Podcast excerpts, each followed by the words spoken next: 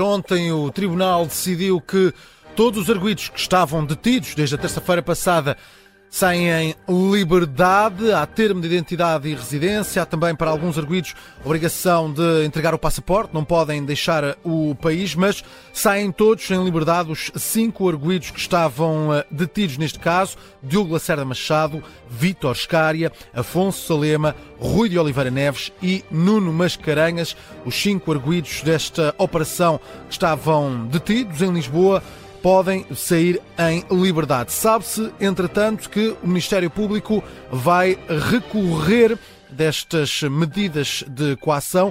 Vamos fazer a análise desta parte judicial de toda esta, todo este caso, toda esta crise política e também agora esta operação judicial. Temos como convidado Miguel Matias, é advogado. Muito boa tarde. O Ministério Público prepara-se para recorrer destas medidas de coação. Como é que, a nível processual, isto decorre agora? Quanto tempo é que isto demora?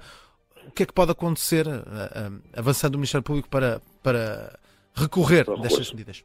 Bem, o Ministério Público tem 30 dias para o fazer, eh, assim como os arguidos também têm o mesmo prazo para o fazer, caso discordem das medidas de coação aplicadas, nomeadamente os dois a quem foi retirado o passaporte podem, podem naturalmente recorrer da decisão, da, da, da decisão do, do juiz de instrução criminal.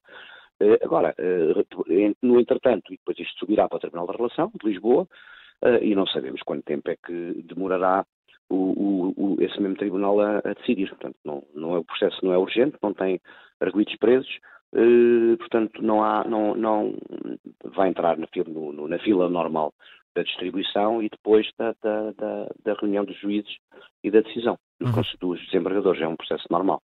Olhando para a informação que saiu ontem do Tribunal, eh, por parte do, do juiz, eh, aquilo que é a decisão, um, de facto, aquilo que pediu o Ministério Público e aquilo que são as medidas decretadas fica um pouco abaixo, não há sequer impedimento de contacto entre arguídos, um, um, Portanto, temos aqui a, a possibilidade dos arguidos continuarem a falar uns com os outros. Há, sim termo de identidade e residência e, para alguns casos, neste caso Lacerda Machado e Vitor Scária, não podem deixar o, o, o, país. o, país. Daquilo que era a investigação e daquilo que já conhecíamos, hum, na sua opinião, esperava-se medidas mais gravosas? Não, não é, nós não temos que, que, opinar sobre se esperavam mais gravosas ou não, porque não conhecemos os meandros do processo, nem o processo. Certo, mas em primeiro lugar, em segundo, Sim, mas isso, assim, do que já conhecíamos, ou daquilo, daquilo que foram as indiciações, também reparo, o que nós conhecíamos eram as indiciações que o Ministério Público fez, portanto, e que entregou aos arguídos detidos,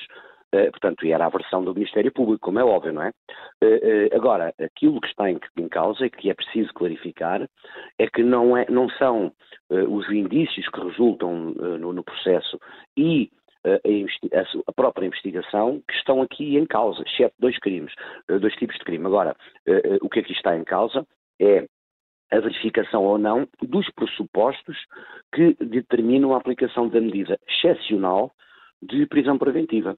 E aqui abro um parênteses para dizer que Portugal é dos países que mais pessoas detidas e presas têm na Europa. Fecho parênteses. E, portanto, isto para dizer o quê?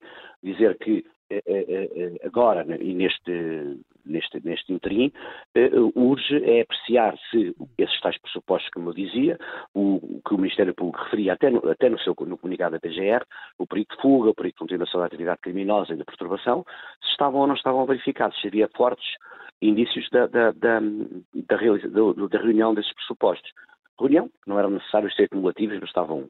Mas o juiz de instrução, que é um juiz de garantias constitucionais de direitos e liberdades dos arguídos, acabou por entender que não se justificava aplicar medida, essa medida privativa de liberdade, que é excepcional, repito, eh, e entendeu que bastava para assegurar a presença dos arguídos, para assegurar, portanto, a, a, a própria segurança do processo e a continuação da investigação, que bastava eh, esta medida de retirar o passaporte a dois deles, aos quais, esses essencialmente sobre os quais tinha sido requerida, promovida a, a, medida de prisão preventiva. Quanto aos outros, eh, eh, o juiz entendeu que não se justificava aplicar qualquer outra medida para além da mínima, que é o tempo de identidade e residência, que nem era preciso ir ao juiz para, para, para aplicar, com um órgão de polícia criminal pode, pode uh, aplicar e depois tem que, tem é que ser validada pelo Ministério Público. Portanto, não é uma questão de, de repara, nós, nós temos também a, a, preocupação e temos que atender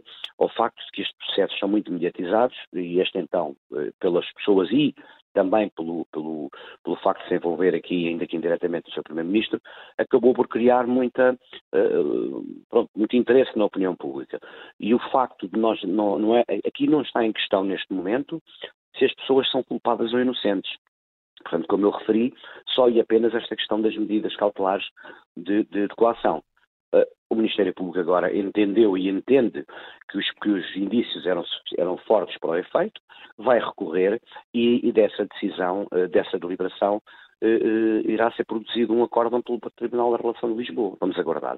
Até lá, nada muda, a investigação prossegue e os arguidos que, que tiveram que entregar o passaporte, tinham 24 horas para fazer, já o entregaram ou estarão a entregar. Hum.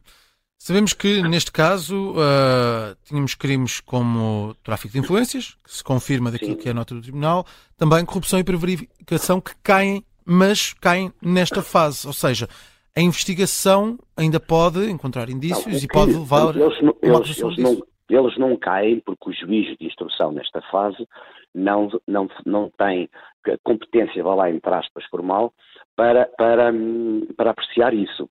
O que, está, o que é referido nessa, nesse despacho é que os indícios relativamente a esse tipo de crimes não eram fortes nem suficientes. Precisamente, para... mas agora a investigação pode. A investigação prossegue uhum. e, naturalmente, que esta investigação vai concluir com um de dois despachos, ou de arquivamento, se verificar que esses indícios não existem, nenhums, uh, e acaba o processo, ou de acusação.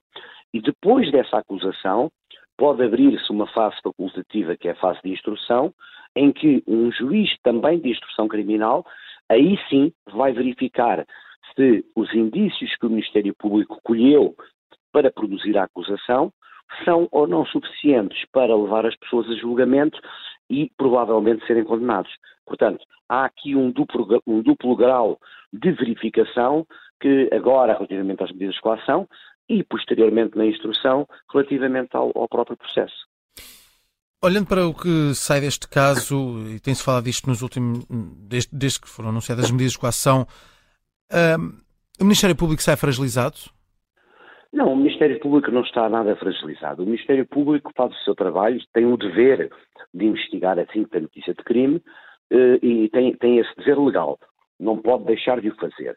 Ora bem, neste caso concreto, o Ministério Público fez o seu trabalho. Agora, é sempre discutível, e por isso é que o Ministério Público, portanto, é, é uma, uma, um, um, sujeito processual que detém este, a tutela da investigação e da ação penal, e, portanto, agora é para por isso é que existe um juiz de instrução para verificar, supra partes, percebe, eh, se está ou não em conformidade com aquilo que são esses direitos e garantias dos, dos, dos particulares. Agora, não sai fragilizado pela atuação, eventualmente podemos questionar aqui é a comunicação, a forma que hum. o Ministério Público entendeu acolher para uh, participar da existência de, das detenções de determinadas pessoas e depois no final para, para fazer aquele parágrafo que não envolve nenhuma detenção, nem nenhum pedido à Assembleia da República, ou o que quer que seja, ou, ou ao Presidente do Supremo Tribunal, nada disso, mas que apenas refere que foi extraída uma certidão enviada ao Supremo Tribunal de Justiça para a investigação do Sr. Primeiro-Ministro António Costa. Parece-me um bocado eh, eh, fora de contexto, porque o que se falava ali era das detenções e, do, e da constituição de arguidos. Eh, Parece-me que um bocado forçado da parte do Ministério Público estar a referir o que referiu, que acabou por ter as consequências gravíssimas, quer institucionais que levaram à queda de um governo, quer pessoais, como nós podemos verificar eh, na forma, eh, portanto, quase comovida, com que o, o, o, o Dr. António Costa fez aquele discurso há dias. Não é? Portanto, isto é que podemos questionar e devemos questionar, porque o Ministério Público tem que, tem que caminhar no, no, no meio de uma estrada que é uma estrada entre a, a, preservação do segredo de justiça e da investigação e, por outro lado, o seu dever de comunicar para acalmar até o possível alarme social. Ora, neste caso concreto, fazendo, incluindo aquele parágrafo, o Ministério Público é que foi o causador do alarme social e das consequências gravíssimas que esse pequeno parágrafo teve para, para Portugal, neste momento, e para o Sr. Primeiro-Ministro em particular. Mas, a, mas não, as buscas e as detenções não aconteceram cedo demais de, perante aquilo que é a investigação? Não, é que a partir de agora uh, uh, escutas telefónicas deixam de fazer qualquer tipo de sentido. Pois, se calhar deixam e, que, e, e o Ministério Público, eventualmente, neste momento, quando faz as buscas, já tem os indícios quase todo, todos recolhidos, portanto não iria, nem fazia sentido ir, ir efetuar diligências de buscas uh, no início do, do, da investigação. Portanto, já, já existirá um conjunto de elementos que o Ministério Público entende, bem isto que fique claro, que são suficientes para, para eventualmente vir a produzir uma acusação. Portanto, mas isso eh, é o normal nos processos. A única coisa que está aqui em causa e que nós podemos e devemos criticar e analisar e apreciar tem a ver com a comunicação e a forma de o fazer. Certo. Certo. Mas, uh, eh, um, enquanto advogado, uh, olhando para aquilo que é a defesa destes arguídos, podem advogados, podem ser arguídos falar numa primeira vitória neste processo?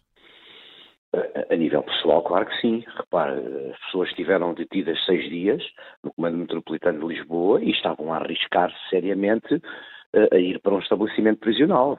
Portanto, para isso foi uma, uma, uma, uma vitória. E, no entretanto, esta vitória, que, que, que tem, tem necessariamente a ver com a inexistência, a verificação. Perdão. A verificação da inexistência dos pressupostos que o Ministério Público entendia existirem para a aplicação das tais medidas privativas de liberdade. Portanto, é uma primeira vitória, claro que sim.